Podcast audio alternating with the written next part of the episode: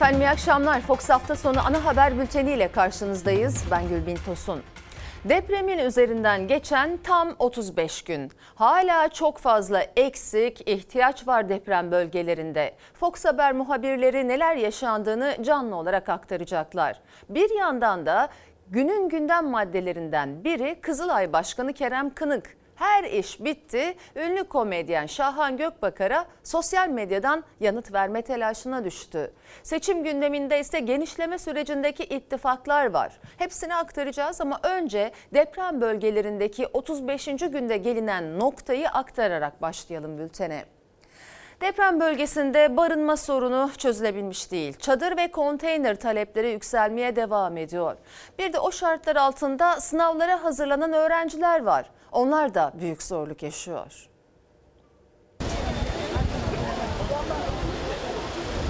Çok zor durumdayız. Bizim suyumuz yok, tuvaletimiz yok, banımız yok. Hiçbir şeyimiz kalmadı. İnşallah bize bir kontur gönderirler. Depremin 35. gününde de ihtiyaçlar çok. Çadır bekleyenler, çadırdaki yetersiz şartlar nedeniyle konteyner isteyenler var. Üstelik öğrenciler bu zorlu şartlarda sınavlara hazırlanmaya çalışıyor. Milli Eğitim Bakanlığı liselere geçiş sınavının 4 Haziran'da gerçekleştirileceğini açıkladı. Bana göre biraz erken. Normal süreç olsaydı bence güzel bir tarihti. Ama depremzede öğrenciler çok ciddi psikolojik problem yaşıyorlar. Biz içindeyiz. Ben eğitimciyim. Bir iki ay geç yap olabilseydi diye sanki daha yerinde bir karar olurdu. Bu çocuklar çalışmaya başlasa bile bir psikolojik desteğe ihtiyacı var. Mesela Melike evi yıkılmış. E çalışacağı bir ortamı yok. Burada koşullar zor. Deprem bölgesindeki öğrenciler sınavlara hazırlanmakta zorlanıyor. Melike Coşkun da onlardan biri. 6 kişi bir çadırda kalıyorlar. Bu sürede ne yapacaksın? Zaten bu ortamda biraz zor olacak yani benim için çalışmak. Test kitaplarım yoktur. Ee, Çadırda e, küçük kardeşlerim var. Biraz çok rahatsız ediyorlar. Hayalin neydi? Benim hayalim güzel bir liseye gitmek. Onun için böyle çalışıyordum. Ee, Deprem araya, ar- araya girdi. Öğrenci bu şartlarda hazırlanma imkanı yok. Ortam yok, psikolojik altyapı yok, mekan yok, e, envaterler yok, çocukların kitapları yok. Kesinlikle adil bir sınav olacağını ben düşünmüyorum. Deprem bölgesinde birçok öğrencinin ders kitapları da enkazda kaldı. Onların özellikle sınava hazırlanan öğrencilerin en büyük ihtiyaçlarından biri de o sınava hazırlık kitapları. İşte gönüllüler tarafından belirli noktalara böyle ders kitabı, çalışma kitabı, sınava hazırlık kitabı yardımları da yapılıyor. Ben matematik öğretmeniyim. Hanımın kırtasiyesi ağır hastalıydı. Kırtasiyedeki kitapları falan getiriyoruz. Sadece gönüllülerin çabası yetmiyor. Çok sayıda öğrencinin uygun çalışma koşulları gibi kitap ve kırtasiye malzemesine de ihtiyacı var. Sınava hazırlanan öğrenciler adına e, 8. sınıf olsun yani LGS sınavı olsun, YKS 12. sınıf öğrencileri olsun. Onlar için kitaplar getiriyorduk. Daha fazla talep olduğundan ötürü 6, 7, 8, 5, 4 her türlü her sınıftan elimizden geldiğince kitap getirmeye çalışıyoruz. Deprem bölgesinde çadır sıkıntısı hala sürerken Eğitim İş Bursa Şubesi Milli Eğitim Bakanlığı'nın deprem bölgesinden çadır aldığını, o çadırları Bursa'ya göndererek MEB logosu bastırdığını ve yeniden deprem bölgesine gönderdiğini öne sürmüştü. Milli Eğitim Bakanlığı soruşturma başlatıldığını açıkladı. O iddiaları yalanladı. Ancak Bursa İl Milli Eğitim Müdürü Serkan Gür, Cumhurbaşkanı kararıyla görevden alındı. Milli Eğitim Bakanlığı logoları yapıştırılmış ve yeniden paketlenerek tırlarla deprem bölgesine gönderilmiştir. Çadır satışı skandalının ardından Kızılay Başkanı Kerem Kınık'a tepkiler sürüyor. Muhalefet istifa etmesi gerektiğini söylerken aynı çağrı ünlü komedyen Şahan Gökbakar'dan da geldi. Gökbakar ve Kınık sosyal medya üzerinden gün boyunca birbirine seslendi. Çadır yok. İnsanlar donuyor. Eksi 10 derece. Ben hemen alın dedim. Arkadaşlar bunu her gün yaptığı o işlemlerden bir işlem olarak inisiyatif kullanmışlar. Eleştirdim de arkadaşlarımızı. Derhal istifa etsin. İstifa da yetmez. Bu yaptığı iş ve işlemle ilgili adli idari e, bir soruşturmaya, kovuşturmaya da tabi tutulması şart. Depremin ardından deposunda çadır tutan o çadırları Ahbap Derneği'ne satan Kızılay'a tepkiler dinmiyor. Muhalefetten bir kez daha istifa çağrısı yükseldi. Ünlü komedyen Şahan Gökbakar da sosyal medya hesabından aynı çağrıyı yineledi. Afet zamanı Kızılay veya Kızılay'ın şirketlerinden biri çadır satıyorsa Kızılay'ın başkanı istifa eder. Bu kadar. Milletin reflekslerini ciddiye almayan, sırtını Erdoğan'a yaslamış orada derebeylik süren bir Kızılay Başkanı Türkiye'ye yakışmıyor. Kızılay Kurumu'na hiç yakışmıyor. Ortaya böyle bir başarı konulmuşken goygoycuların lafı ile hareket etmem. Depremin 3. gününde Ahbaba çadır sattığı ortaya çıkan Kızılay'ın başkanı istifa etmeyeceğini bu sözlerle dile getirmişti. Ama çadır skandalı gündemden düşmüyor. Bir de üstüne Kızılay Başkanı Kerem Kınık'ın 11'i Kızılay'a bağlı 14 ayrı şirketten huzur hakkı adı altında maaş aldığı ortaya çıkmıştı. Komedyen Şahan Gökbakar huzur haklı pazarlar diyerek Kınık'ın fotoğrafını paylaştı. Kerem Kınık'tan yanıt geldi. Şahan Bey anlıyorum size şöhret lazım. Ben de insanın babayım. Kızılay o para ile tekrar çadır dikiyor ve önümüzdeki günlerde onları da vatandaşlarımıza gönderecek zaten. Hepimiz babayız. İnsanın baba olması etik değerler sahibi olduğu anlamına gelmiyor. Gökbakar hem yazılı hem de video çekerek yanıt verdi Kerem Kınık'a. Kerem Bey bırakın edebiyatı. Siz TRT'de çalışan oğlunuzu Kızılay Genç Başkan Yardımcısı yapıp 60 bin liraya yakın maaş bağlayan bir babasınız. Ben de şöhret çok da sizde utanma duygusu yok maalesef. İstifa ediyorum. Der çıkar giderdim sizin yerinizde olsam. Ama sizin yerinizde değilim. Maalesef ben ve benim gibi insanlar, liyakatları olan insanlar sizlerin işgal ettiği görevlerde değil. Sıkıntı burada. Kerem Kınık maaş iddialarına iftira dedi. Şahan Gökbakar görevi bırakın dedi. Gün boyunca sosyal medyadan düello sürerken siyasette Kınık'ın istifa etmesi gerektiğinde ısrarcı. Ticaret tane olmuş Kızılay.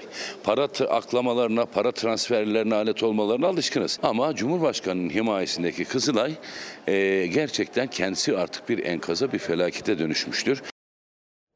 Kerem Kınık bir öyle bir böyle konuşuyor. Önce Haluk Levent'e evet sattık. Yan kuruluşumuz Çadır Tekstil AŞ sattı dedi 25 Şubat'ta. 27 Şubat'ta arkadaşlarımız inisiyatif almışlar. Eleştirdim arkadaşları. Refleksleri yanlış olmuş. Bana sorsalardı, CEO'larına sorsalardı başka bir yanıt verirdik dedi. Bugün de Şahan Gökbakar'a evet sattık diyor. Açıklamaları çok uzun. O açıklamalarda ben afet tıbbı hocasıyım diyor aynı zamanda. O zaman çadırların diğer tüm yardımlarında eksi 20'lere varan hava koşullarında ne kadar süratli bir şekilde ulaştırılması gerektiğini en iyi kendisi biliyor olmalı. Ama 3 gün geç kalan 2050 çadır için bırakın tek bir özrü hiçbir üzüntü ifadesi bile göremedim ben. Açıklamasının bir başka yerinde de yapılan işlemler yasal diyor. El insaf. Yasal hale getirilmiş evet. Kızılay bir holding yapılmış. Diğer 11 ayrı ticaret AŞ'de ona bağlanmış. Satış yasal. Yasal da çadırları 3 gün bekletip üstüne bir de satmanız vicdani mi ahlaki mi? İçinize hala siniyor mu? Sayın seyirciler, meclis kürsüsünde yaptığı konuşma tüm Türkiye'yi sarstı. CHP Hatay Milletvekili Suzan Şahin'in. Cumhurbaşkanı Erdoğan ise sert sözlerle yanıt verdi vekile. Şahin depremi yaşadığı Hatay'dan bir kez daha yeter artık diye seslendi. İskenderun sokaklarında depremzedelerin ihtiyaçlarını dinledi. O anlara Fox Haber muhabiri Öznur Aslan ve kameraman Kazım Gökçe de tanıklık etti. Üçüncü gününe kadar yaprak kımıldamadı. Bütün herkesin seslerini duyduk. Can kurtarın diye bağırdılar. Sayın Bugüne Şahin. kadar utanmadınız. Sayın Şahin. Tedbir almadınız. Anlamadınız. Dinleyeceksiniz. Dinleyeceksiniz. En azından buna saygı gösterin. Acımı anlatayım. Bölgeye ne zaman gittiğimizden haberi olmayan bu garipler, bu zavallılar Aslında kendimi çok zavallı hissettiğim zamanlar oldu. Bir kadın böyle eğilmiş aşağıya böyle ka- kafasında şey yapmış zannettim. Üşüyor yani soğuk. Evladının ayağını 8 saattir öpüyormuş. O anı hiç unutamam. Ben bunu unutamam. Ben bunun acısıyla yaşayamam. Her gün ağlıyorum o sesi duyarak, o görüntüyü hatırlayarak. Cumhurbaşkanı Erdoğan'ın zavallı sözüne kendini enkaz başında çaresiz hissettiği o anı titreyen sesiyle anlatarak yanıt verdi Hatay Milletvekili Suzan Şahin. Aslında meclis konuşmasında da gördüğünü yaşadığını anlatmıştı ama Cumhurbaşkanı CHP milletvekilini hedefine aldı. hanımefendi konuşuyor. Hatay milletvekiliymiş. Hatay milletvekili olmak seni bir yere kadar bağlar. Tutun mikrofonu oradaki insanlara. Benden farklı bir şey söylerse ben vekillikten istifa edeceğim. Ben öpmek için geldim yani Ya gel- gerçekten. hayır gel şöyle. Gerçekten Sen yok. gönüllü olarak ne kadar süredir yemek yapıyorsun? Bir ay. Kaç kişiyle başladın? Kaç kişiye veriyorsun? 4500. Depremi Hatay İskenderun'da yaşadı Suzan Şahin. Yakınlarını, komşularını kaybetti. Meclis kürsüsünden yükselttiği ses tüm Türkiye'yi sarstı. Tuvalet yok, duş yok. Biliyor musunuz? Ben 9 gün sonra suyla saçımı yı- yıkarken aynada yüzüme tükürdüm. Yüzüme tükürüyorum. Ben utanıyorum. Siz utanıyor musunuz? Siz utanıyor musunuz? Kırıkan'dan bir hanım kardeşim aradı. Cumhurbaşkanım bizim hiçbir şu anda sıkıntımız yok. Her şey geliyor. Şimdi bir ona bakıyorum.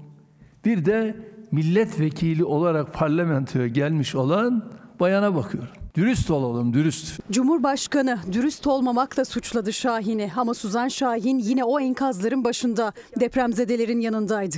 Fox Haber muhabiri Öznur Aslan'la İskenderun sokaklarında yürürken hala yardım isteyenler vardı vekilden. Şahin'in sözlerinin doğru olup olmadığının en net kanıtıydı. Günlerdir çadır bekleyen bu aile. Kime başvuracağımıza şaşırdık. Muhtarımıza söyledik.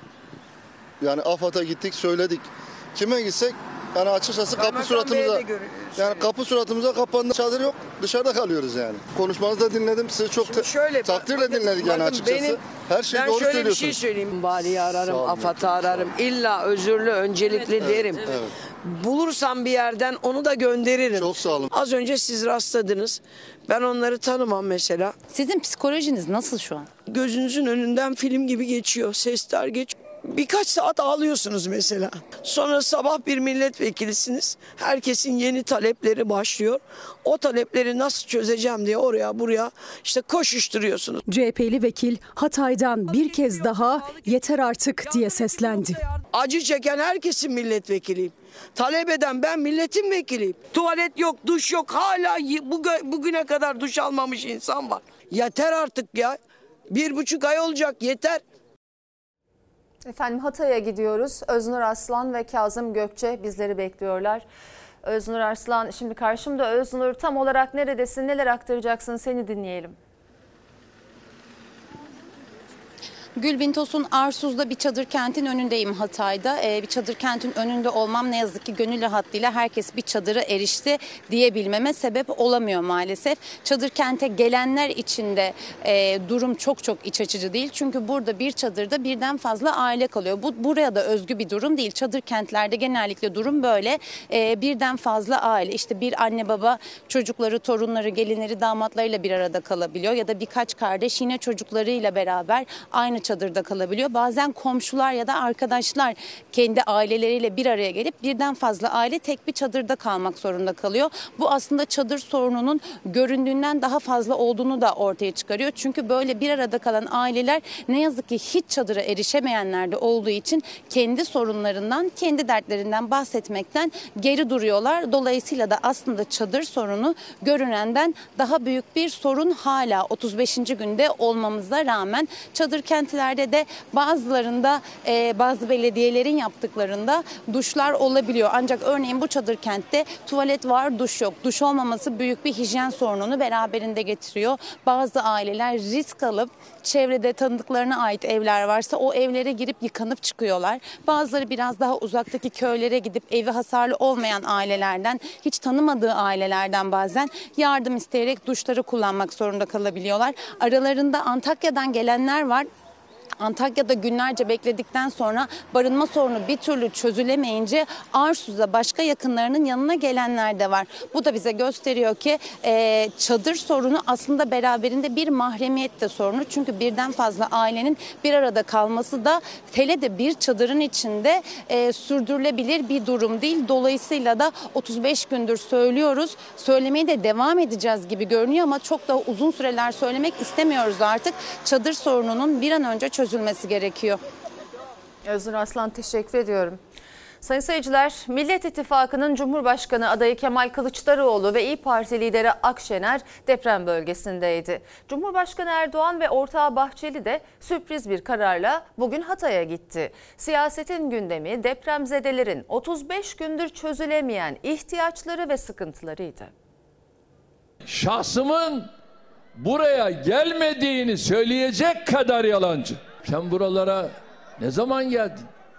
Üç kez kendim geldim. Ya nasıl olur da hala böyle kısır bir tartışmanın içine çekerler. Deprem bölgesinde hala çadır sorunu varsa, konteyner sorunu varsa bizimle tartışacaklarını onları süratle çözsünler. Sayın Erdoğan bırakın artık şu şuculuk buculuk işlerini. Seçime yönelik ayrıştırmadan zararlı çıkacaksınız. İki ayda bu insanlara acı çektirmeyin. Millet İttifakı, Cumhurbaşkanı adayı Kemal Kılıçdaroğlu başta olmak üzere Meral Akşener, Ali Babacan'la günlerdir deprem bölgesine kamp kurdu. Erdoğan da pazar mesaisinde Bahçeli ile birlikte Hatay'daydı. Askeriyle, polisiyle, jandarmasıyla, sağlıkçısıyla, diğer kurumlarımızın ekipleriyle devletimiz sahadaydı. Buraya ilk gelen söylüyorum yani ilk gelen Mansur Başkan ya gidin bakın sorun arkadaşlar ya. Buraya ikinci gün ikinci gün ben geldim arkadaşlar. Millet İttifakı'nın Cumhurbaşkanı adayı Kılıçdaroğlu Kahramanmaraş'tan kısır çekişme yapmayın, hizmet yapın derken Erdoğan Hatay'dan karşılık verdi. Depremin 35. gününde hala depremzedelerden yükselen çadır, konteyner, su isyanları tarafları karşı karşıya getirdi. İki tane kız çocuğum var. Kocam yok benim. Bir çadır istiyorum. Hallediyorum. Söz mü? Söz. Şimdi, şimdi kuracak. Bizim ev sahibi bizi evden çıkaracak. Başka gidecek yerimiz yok. En azından eşyalarımızı bir yere koyabilirsek. Depo ayarlarız, onu ayarlarız. Depo Onu ayarlasak. ayarlarız, depo ayarlarız. Millet İttifakı'nın liderleri depremden en fazla etkilenen Hatay, Kahramanmaraş, Adıyaman arasında mekik dokurken geceyi çadırda geçirip tabildot sırasına girerken hükümetin belediyeler üzerinden başlattığı tartışmada söz düellosu tırmandı. Yıkılan evleri ve iş yerleriyle birlikte yürüttüğümüz çalışmaların tehlikeye girmesine rıza gösteremeyiz. Bu kafada gidecekseniz size söyleyeyim. Bu kafada gidin askere tez alırsınız tezkere. Gelin merkezi hükümetin bütçesiyle belediyelerin imkanlarını yan yana getirerek vatandaşa hizmet edin. Meral Akşener merkezi yönetimle belediye imkanlarını birleştirerek deprem yaralarını sarın, şuculuk buculuk yapmayın çağrısını Erdoğan'a bir kez daha yineledi. Mansur Yavaş depremzedelerin ihtiyaçları için Ankara'dan Kahramanmaraş'a yardım üssü ve köprü kurdu. AK Parti Genel Başkan Yardımcısı Mehmet Özasekin'in muhalefet belediyelerini hedefe oturtmasına Millet İttifakı'ndan hem sözlü hem görüntülü mesajlar birbirini izledi. Onların koca koca belediyeleri. Son seçimlerden sonra 40-50 bin kişi işe alırlar. Getirseler ya buraya yarısını onları. İnsanlar çalışsınlar buralarda. Sayın Başkanım Allah bin kere razı olsun bu yaptığınız hizmetlerden. Gösterdiniz ki organizasyon nasıl olur, devlet ciddiyeti nasıl olur. Bugün depremin 34. günü ve Ankara Büyükşehir Belediyesi bin kişiyle Kahramanmaraş'ta hizmet veriyor. Mehmet Özaseki Millet İttifakı'nın belediyeleri çalışıyormuş gibi algı belediyeciliği yapıyorlar diyerek suçlamıştı. Özgür Özel Kahramanmaraş'ta görevli belediye çalışanlarının yemekhane görüntüsüyle cevap verdi. İlk 12 gün ortalıkta görünmeyen tüm imar aflarının mimarı Ösaseki şimdi de CHP'li belediyelerin emeğini yok saymak için yalana sarıldı. 100 kişi buradalar 50'si kameraman diyor. İzlesin değişik bir yöntemle cevap veriyoruz. Bu da Ankara Büyükşehir Belediyesi'nin sadece koordinasyon merkezinde yemek yiyen personel. İşte bu çalışma Ankara Büyükşehir'in çalışması Ekinözü'nden Çadır Kent'e giden güzergahtaki tüm su işini ASKİ yapıyor. Yani Ankara Büyükşehir Belediyesi. Hani nerede diye soruyorsun ya. Git çadır kentlere bak bakalım. Kim yapmış oralardaki su kanalizasyon işlerini. Ama sende vicdan yok. Siyasetten dolayı kalbini karartmış birisin. CHP'liler Mehmet Özaseki'ye belediyelerin yaptıkları işleri gösterirken AK Parti Genel Başkan Yardımcısından yeni bir cevap gelmedi. İyi Parti lideri Meral Akşener de Kahramanmaraş'ta çadır kentlerde kalan vatandaşları ziyaret etti, dert dinledi. Çok çok kaç Çok, galiba? 20 tane var belki. Ay. Birisi bir aylık gelmedi daha. Oo.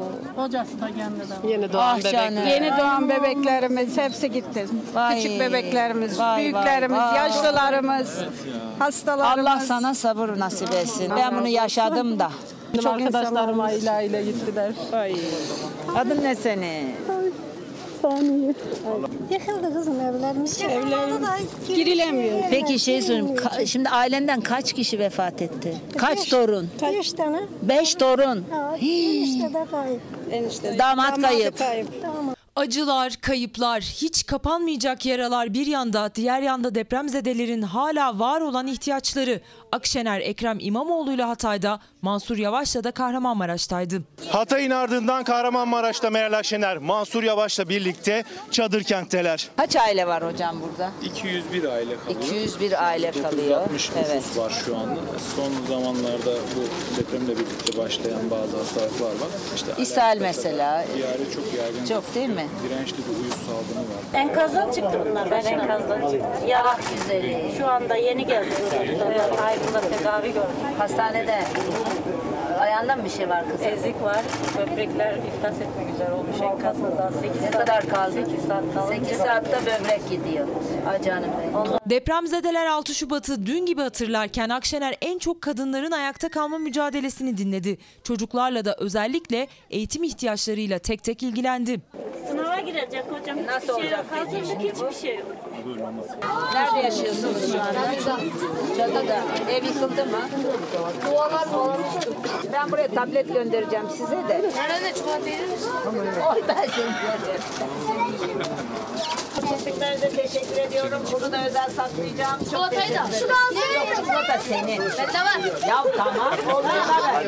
Bir depremzedenin gelen yardımla ilgili bir şikayeti ise çok dikkat çekti. geldi. Eşimin kimliğinin resmini istediler. Ona da ben çok duyarlandım. Getiren kim? Getiren şey AK Partili. Evet. Şeyi Dulkadiroğlu Belediye Başkanı. Evet. Göndermiş. Ona da gene bir muhtar gönderdi bana. Ben de dış kapıya koydum. Bir hediye gelirse, bir şeyler giderse kimliğini mi istemek lazım? Bir iyilik yapılırsa. Kahramanmaraş'ta Ankara Büyükşehir Belediyesi'nin çadır kenti. Eski belediye otobüslerinden yapılan duş, çamaşırhane, berber, eczane, yemekhaneyi tek tek gezdi Akşener. Başkanım, aşçı kim ya? Ama çok beğendim. Cumhurbaşkanı Erdoğan iki hafta önce Adıyaman'da depremzedelerden helallik istemişti. Bugün de Hatay'da bir kez daha helallik istedi. Ama sevdikleri enkaz altında kalan, günler, günlerce kurtarılmayı bekleyen depremzedeler Millet İttifakı liderleriyle dertleşti. Üç gün yanımızda kimseyi göremedik dediler. Helalleşmeye önce kusuru işleyen kişi özür diler, sonra helallik ister sözleriyle cevap veren depremzedeler oldu.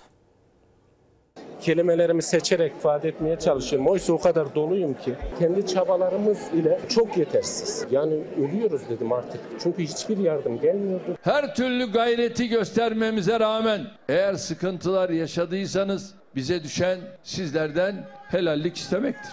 Üç gün devletin imkanları buraya gelmedi. Helalleşme ancak özür dilemeyle başlanır. Kusuru işleyen kişi özür diler ondan sonra helallik istenir. Cumhurbaşkanı Erdoğan Adıyaman'dan sonra Hatay'da da 15 gün arayla ikinci kez helallik isterken Adıyaman'da bir depremzede Erdoğan'ın istediği helalliğe 3 gün yanımızda kimse yoktu diyerek böyle yanıt verdi. Tamam helalleş de bir kere kusur var mı helalleşiyorsun? Özür dilemenin imkanı var. Adıyaman halkından üç gün özür dile bakın. Benim amacım şov yapmak da değildir. Benim düşüncem budur. Yüreğim yanmıştır. Yüreği yanan milyonlarca kişiden sadece Adıyaman'dan da değil başta Hatay, Kahramanmaraş olmak üzere depremin yıktığı her ilden ilk günler aynı ses yükseldi. Arama kurtarma ekipleri, iş makineleri nerede? Siz iş makinesini kendiniz mi getirdiniz? Ya, iş makinesi gönüllüler geldi. Yani devletin bir yüzünü görmedim ki. Evin girişinde dedi. İş makineleri parkı var. İş makineleri orada olduğu gibi duruyor dedi. Müthiş bir koordinasyon problemi var. İş makineleri orada duruyor dedi. Yüzde yüz. Enkazlar da burada duruyor dedi.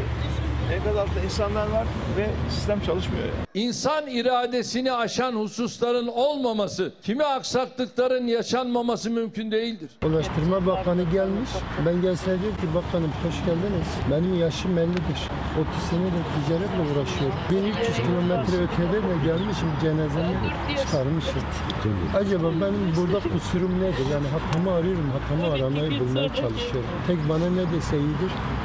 İsyan etmeyelim. Sayın Bakanım ben Allah'ıma isyan etmiyorum. Ben size isyan ediyorum. İktidar depremde enkaz altındakilere onları dışarıda bekleyen sevdiklerine yeterince destek verilmedi diyen Millet İttifakı'na sert çıkıyor. Ama depremzedelerden geldi bu kez aynı eleştirim. Zannediyor ki biz Allah'ımıza isyan ediyoruz. Suçluyu aramaya çalışıyorlar. Ya suçlu işte sizsiniz artık yeter ha. Eğer sıkıntılar yaşadıysanız Bize düşen sizlerden helallik istemektir. Kefensiz girdi yatakların içine benim kardeşim. İnakarlık öldürüyor. Ayak, ayak tabanını gördük biz sadece kendisini. Göstermediler bize. Ama yeğeni mi gördü? Şöyle yeğeni mi gördü? Üç aydır çölmüş. Sıcaktı vücudu onun.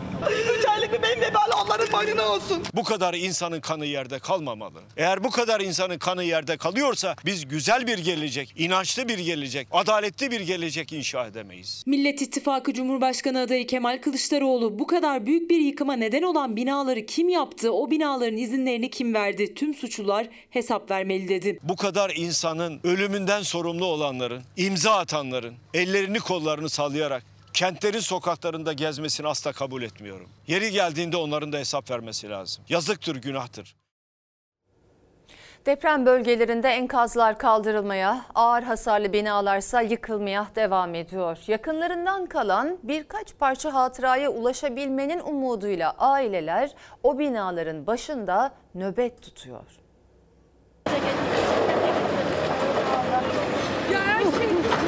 Kızımı kaybettim, eşimi kaybettim. Girişte ben sadece bir eşya almak istiyorum kızımdan. Gözleri yaşlı izliyorlar yıllarca yaşadıkları evlerinin yıkımını. Anılarından, umutlarından, hayallerinden vurulan her kepçe darbesiyle biraz daha uzaklaşıyor depremzedeler.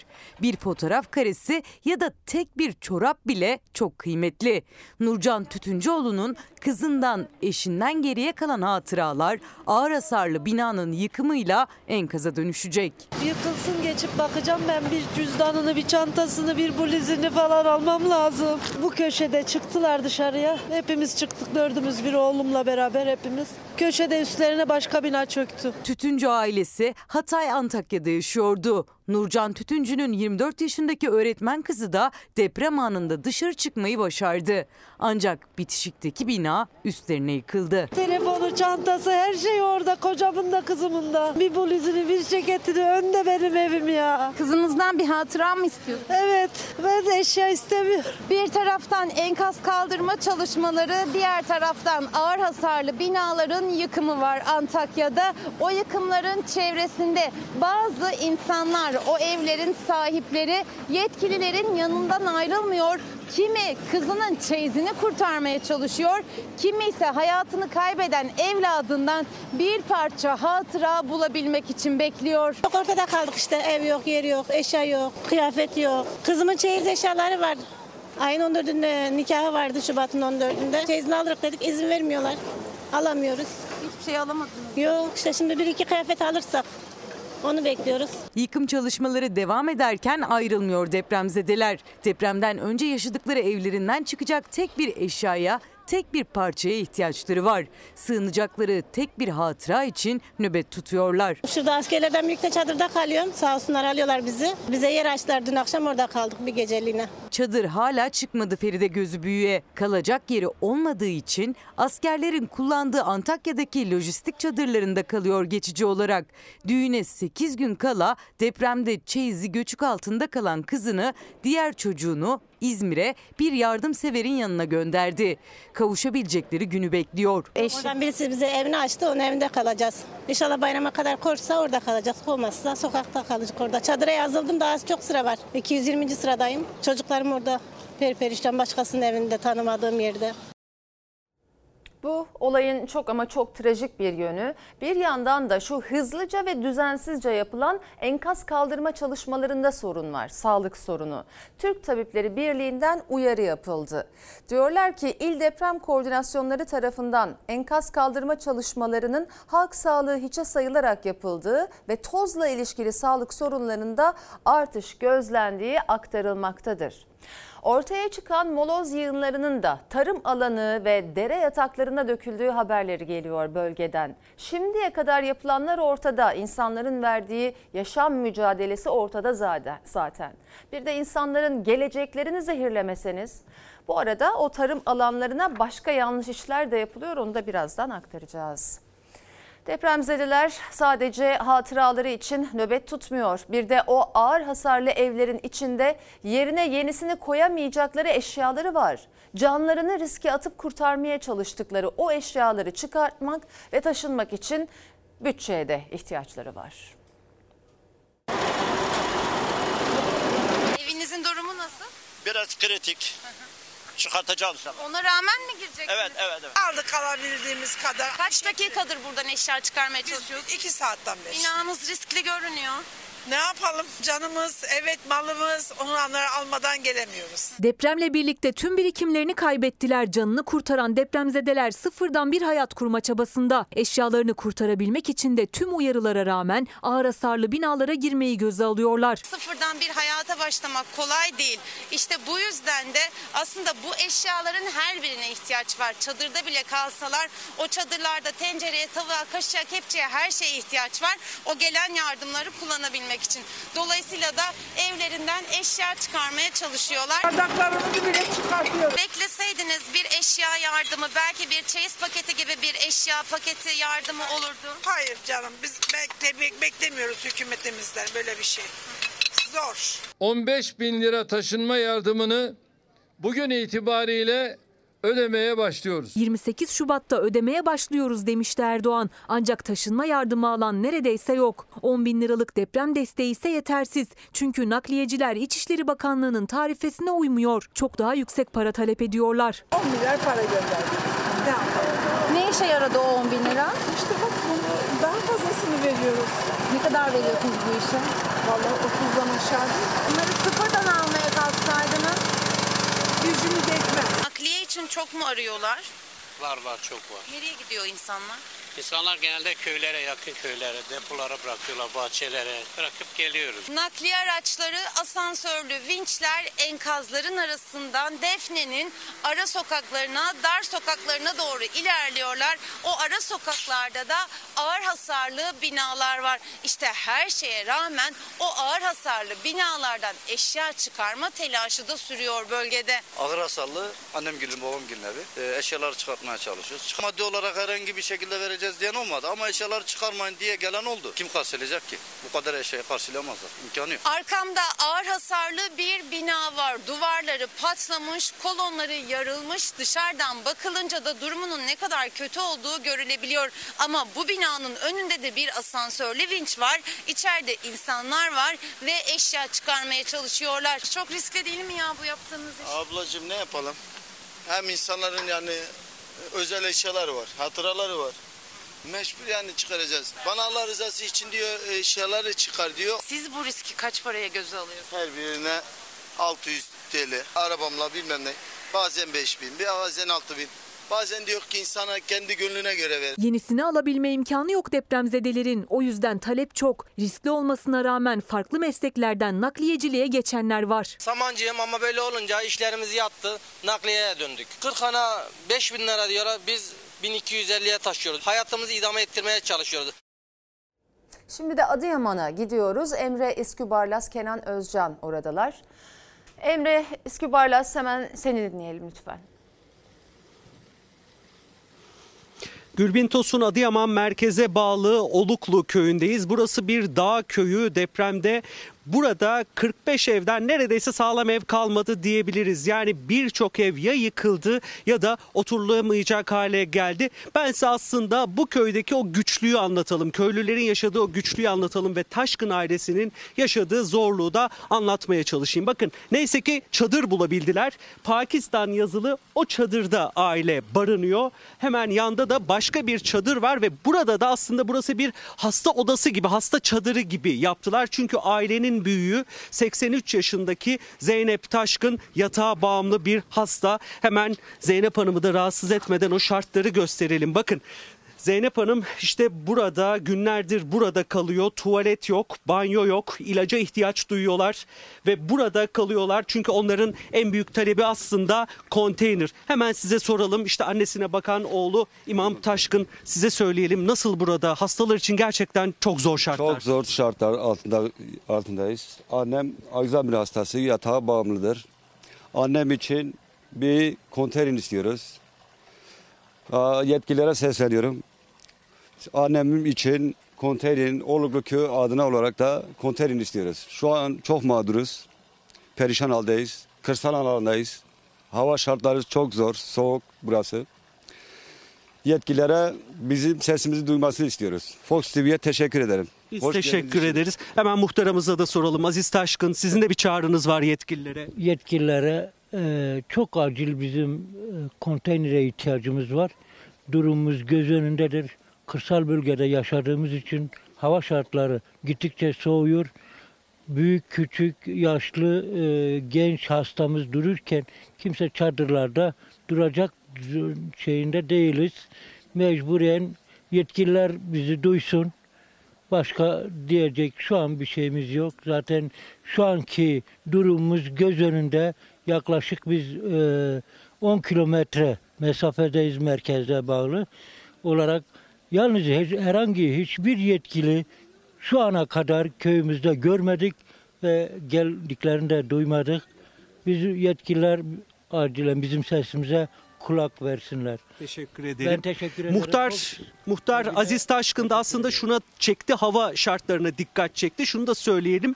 Bir haftadır Adıyaman'da hava sıcaklığı gerçekten normal. Yani hava daha sıcak ama meteoroloji Adıyaman için bir uyarı yaptı. Hem rüzgar hem de yağış uyarısı yaptı. Bu şu anlama geliyor. Depremzedelerin o zor günleri daha da zorlaşabilir. İşte görüyorsunuz bu şartlar altında özellikle çocuklar, hastalar, engelliler çadırda yaşamakta çok zorlanıyorlar. Aslında ortak talep Adıyaman merkezde ve Adıyaman'ın köylerinde konteyner diyelim ve sözü size bırakalım Gülbin Tosun. Emre Eskübarlas teşekkürler, kolaylıklar. Efendim Adıyaman'da 10 kişilik Akkuş ailesi çiftçilikle geçiniyordu. Ancak tarlalarına iş makineleri girdi. Ektikleri arazi konteyner alanı olarak belirlendi. Beton dökülmeye başlandı.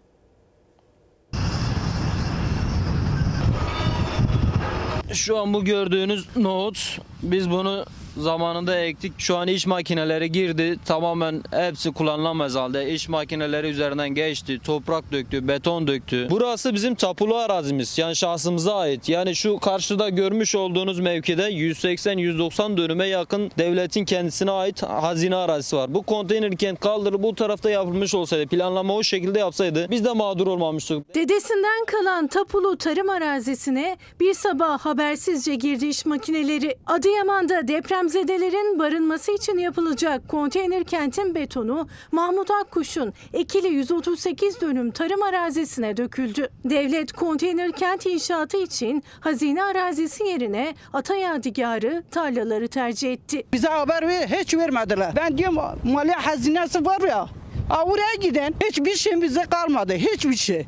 Ne dam kaldı, ne ev kaldı, hiçbir şey kalmadı. Diyor bunu da kaldırır. Biz ne yapacağız? 10 kişilik ailesine gece gündüz ter döküp çalıştığı tarladan elde ettiği mahsulle geçindiriyor Mahmut Akkuş. O da aslında Adıyaman'da büyük yıkımı yaşayan depremzedelerden biri. Başka yer seçilebilirdi. Biz konteynerde kesinlikle karşıyız. Depremzede biz kendimiz de köydeki evimiz yıkıldı. Biz de geldik burada inşaatta yaşıyoruz. İş makinelerinin, kamyonların çalıştığı, betonların döküldüğü bu arazi aslında Adıyaman merkeze bağlı Vartana köyünde yaşayan Akkuş ailesine ait tarım arazisiydi. Ve arazide ağırlıklı olarak nohut ve buğday ekiliyordu. Şimdi ise bu tarım arazisinde bir konteyner kenti inşa ediliyor. Ekili ürünlerimiz var.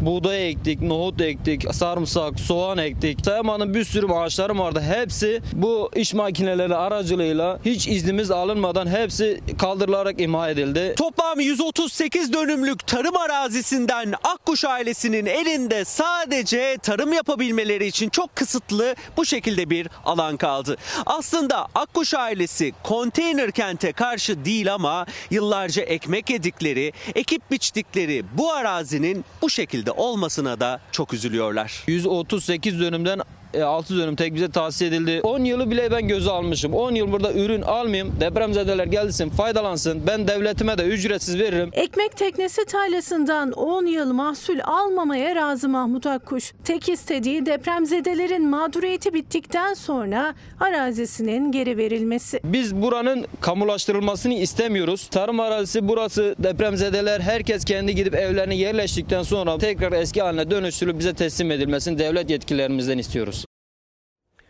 Deprem bölgelerinde yaşadıkları acıya, yıkıma rağmen üretime devam eden besiciler devlet desteği görememekten şikayetçi. Öyle ki besicilerin sağ kalan hayvanlarından elde ettikleri sütler hem uygun koşullar sağlanamadığı için hem de alacak kimse kalmadığı için dökülmek zorunda kalıyor.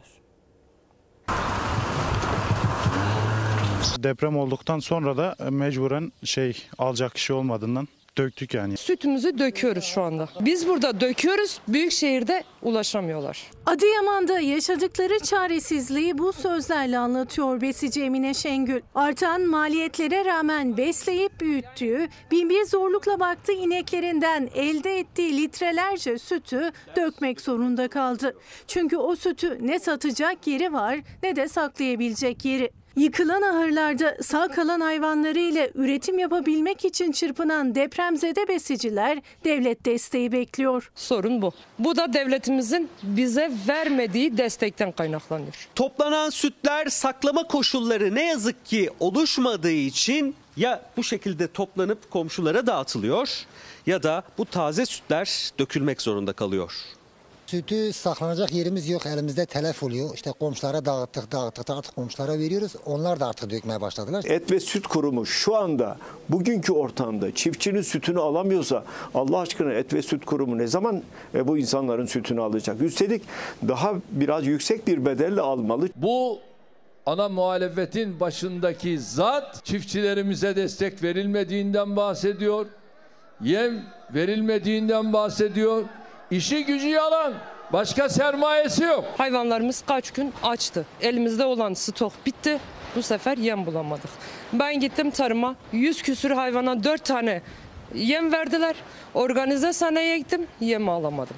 Adıyamanlı Özpolat ailesi hem depremzede hem de besici. Yaklaşık 80 büyükbaş hayvanları var ama o hayvanlara bakmakta çok zorlanıyorlar. En başta da yem sıkıntısı yaşıyorlar. Devlet olarak pek bir şeyini göremedik. Depremden sonra bölgeye yardımseverler tarafından yem gönderildi, yem sağlandı ama ne yazık ki şimdi o destek de azaldı. Besiciler bir an önce yeniden yem bekliyor. Bana bir süt tankı lazım. Ben alamıyorum. Tarıma gittiğim zaman yok çekiyorlar. Birliğe gittiğim zaman yok çekiyorlar. Besiciler yaşadıkları acıya, yıkıma rağmen üretimde kararlı. Hayvanlarına bakabilmek için acilen var denilen desteklerin kendilerine ulaşmasını bekliyorlar. Bir an önce yem desteği çiftçi etkilenince bütün sektörler etkileniyor. Hayvanlar uğraşması zor olduğu için büyük ihtimalle kesime gider. Bunu da istemiyoruz çünkü süt hayvancılığının, peynirin cilin devam etmesini istiyoruz. Ve seçim gündemi ittifaklar 14 Mayıs'ta kurulacak sandık için bir oyun bile hesabını yaparken büyük küçük demeden siyasi yelpazenin bütün renklerini taşıyan partilerle dirsek temasında. Son hamle Hüdapar'ın kapısını çalan Cumhur İttifakı'ndan geldi. Hüdapar Cumhurbaşkanlığı seçiminde Erdoğan'a destek açıklaması yaptı. İttifak içinse görüşmeler sürüyor. Yine gözlerin çevrildiği Memleket Partisi'nden taraflara yeşil ışık yok. İttifakların karşılıklı söz düellosu da giderek sertleşiyor. Ülkemizi bu içi karmaşık, arkası karanlık, şekli bozuk koalisyonun insafına terk edemeyiz. Arkası karanlık noktasında kimse Erdoğan'ın eline su dökemez. Şekil bozukluğuna bakarsan işte Bahçeli ile Erdoğan'ın, Bahçeli ile Hüdapar'ın, Vatan Partisi ile Erdoğan'ın benzerliği nerede? Kritik sandık hesaplarıyla genişleme adımlarına da hız verdi ittifaklar. Cumhur İttifakı Hüdapar'la anlaştı. Hüdapar, Cumhurbaşkanlığı seçimlerinde Erdoğan'a destek vereceğini açıkladı. Milletvekili seçimlerinde ittifak içinde görüşmelerin sürdüğünü, Millet İttifakı'ndan Hüdapar tepkisi Hizbullah hatırlatmasıyla geldi. Hizbullah terör örgütü gibi vahşi bir terör örgütünü arkalayan, onunla bir şekilde irtibatı, iltisakı ortada olan bir partinin Erdoğan'ı destekleyeceğini açıklaması aslında Erdoğan'ın önümüzdeki seçimler için ne kadar müşkül bir durumda olduğunun da açık bir göstergesidir. 14 Mayıs destanını aramıza yeni katılan ve katılacak olan dostlarımızla inşallah beraberce yazacağız. Cumhur İttifakı içerisinde Hüdapar'ın yer alması aslında Cumhur İttifakı'nda bir nevi Hizbullah'ın da yer alması anlamını zımnen de olsa taşır. Benim bildiğim Hüdapar ittifakın içinde değil sadece tek taraflı bir destek beyanı açıkladılar diye Evet görüyorum. ama eğer ittifakın içerisine girme ihtimalleri olursa o- Doğmamış e, çocuğa don biçemeyiz ya da kasaptaki ete soğan doğrayacak halimiz yok. Hüdapar AK Partili iki genel başkan yardımcısının hafta başında kendilerini ziyaret edeceğini duyurdu. Cumhur İttifakı ile Hüdapar arasında seçim işbirliğine uzanan sıcak temas muhalefetin sert çıkışıyla Hizbullahçı terör örgütü tartışmasını da yeniden alevlendirdi. Hüdapar tehlikeli bir parti. PKK kadar tehlikeli buluyor. Koltuklarınızdan kalkmamak için Hizbullah'ın siyasi kanadı olan Hüdapar ile ittifak yapacak duruma geldiniz. Sizi o koltuklardan indireceğiz. Gaffar Okka'nın kemiklerini sızlatmayacağız. Layık, demokratik Türkiye Cumhuriyeti'nin bölünmez bütünlüğüne asla dokundurtmayacağız. Şimdi Hizbullah dediğiniz bir e, Lübnan'da olan Hizbullah var. Geçmişte bu tür eylemleri oldu mu? Oldu. Lanetledik mi? Lanetledik. Şurada da yani şöyle bir şey Hüdapar söyleyelim. eşittir Az önce söylediğim HDP Anlıyorum. diyemezsiniz. Ne demişti Recep Tayyip Erdoğan? Bizi Hizbullah'la yan yana getirmek isteyen namerttir. Ne diyor Hüdapar? Hizbullah terör örgütü değildir. Kim Hüdapar'ın yöneticileri? Hizbullah davasından hapis yatıp çıkanlar. Cumhur İttifakı Hüdapar gibi Yeniden Refah Partisi ve Anavatan Partisi ile de temasa geçti. DSP yönetimi Cumhur İttifakı'na destek yok demişti. DSP'li 51 eski milletvekili ortak bir bildiriyle Kemal Kılıçdaroğlu'na destek açıklaması yaptı. Sayın Kemal Kılıçdaroğlu'nu ve Millet İttifakı'nı destekleyeceğimizi belirten bir açıklama bu. Demokratik Sol Parti'nin mevcut yönetimi tarafından da dikkate alınmasını umuyoruz. Hem Cumhur hem de Millet İttifakı'nda gözlerin çevrildiği Memleket Partisi ise her iki tarafa da mesafeli. Niye bir yere beni yamamaya çalışıyorlar ya? Birinci hedefimiz Erdoğan'ı göndermek. İttifaklar arasındaki tansiyon karşılıklı sert açıklamalarla yükselirken Destici'nin Kılıçdaroğlu için yaptığı zorlu değil ama tehlikeli bir rakip benzetmesi dikkat çekti. Ben Kemal Kılıçdaroğlu'nun aday olacağını bir senedir biliyordum zaten. Kendisini hazırladı. Partisinin içini temizledi. Masayı kurması da bir plan. Zorlu bir rakip değil, tehlikeli bir rakip.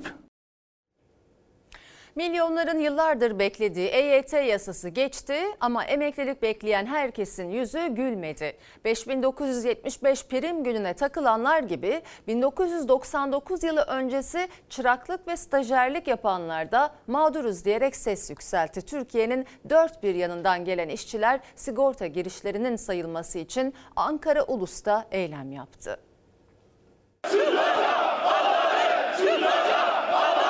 1997 staj mağduruyum. 7500 SSK günüm var. 17 yıl daha bekleyeceğim. 97 yılda bankacı olarak staja başladım. İki sene stajyer olarak çalıştık. Bizlere pembe sigorta kartları verildi. Biz bunu matbaada bastırmadık. Devlet sigortanız var deyip bu kartı bize verdi. Bu bizim resmi giriş kartımız dendi ama yalanmış. Biz mağdur değiliz. Biz kandırıldık. 1999 yılı öncesi stajyer ve çırak olanlar ellerinde sigorta giriş kartları Ankara Ulus'tan sesini iktidara duyurmaya çalıştı.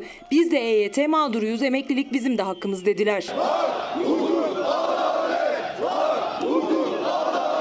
92'de 15 yaşında ve 4 sene boyunca 18 yaşıma kadar çalıştım. Biz kandırıldık ve bizim dükkanımıza geldiğinde maliyeciler sigorta kartını gösterdiğimiz zaman sen sigortalısın diye çekip gittiler. Biz şırağız, biz arın teriz. Ellerimizde nasıl bir tane tükenmedi. Lütfen, lütfen rica ediyorum bizim hakkımızı verin. Benim çoluğum çocuğumun hakkını verin. Fiili olarak çalıştım mobilya bölümünde. Bir çırak gibi değil, işçi olarak çalıştım. 40 kilo kapıyı alıp 5. kata çıkardım. Bir ustanın yaptığı işi yaptım ben. Emeklilikte yaşa takılanlarla ilgili yasa çıktı. Resmi gazetede de yayımlandı ama muhalefetin tüm çalışanlar için prim günü 5000 olsun. 99 öncesi çıraklık ve stajyerlik yapanların sigorta girişleri de sayısının teklifi AK Parti ve MHP oylarıyla reddedildi. Türkiye'nin dört bir yanından gelen işçiler emeklerinin karşılığını, emeklilik hakkını istedi. Bize verilen SSK kartı emeklilikte geçerli dediler. Emeklilik hakkını istiyoruz. Üç tane çocuğumuz var. Çok mağduruz. 97 yılında lise stajımı yaptım. Hala o yılların acısını çekiyoruz. 1999 yılı öncesi sigorta girişi olan o dönemdeki çırak ve stajyerler bir çalışan gibi işe gittiklerini, maaş aldıklarını anlattılar. İnşaat sektöründe staj gördüm. İşçiler gibi onlarla beraber çalıştık. Onlarla beraber maaş aldık. Biz garibanız, biz emekçiyiz. İşverenlere vergi indirimi var. Bize sağlansın demiyoruz. Biz olan hakkımızı istiyoruz. Böyle bir adalet olur mu?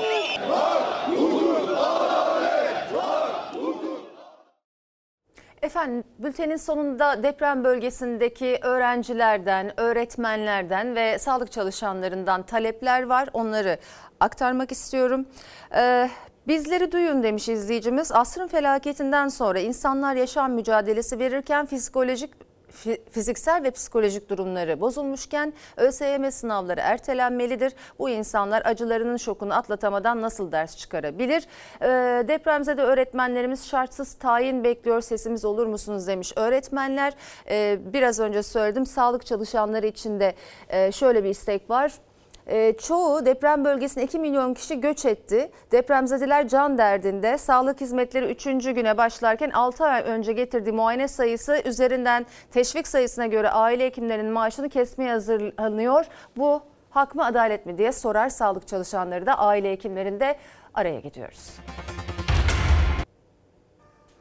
Efendim Fox hafta sonu ana haber bültenini burada noktalıyoruz. Fox'ta yayın Ego'nun yeni bölümüyle devam edecek. İyi bir akşam geçirmenizi diliyoruz. Hoşçakalın. Her köşesi cennetin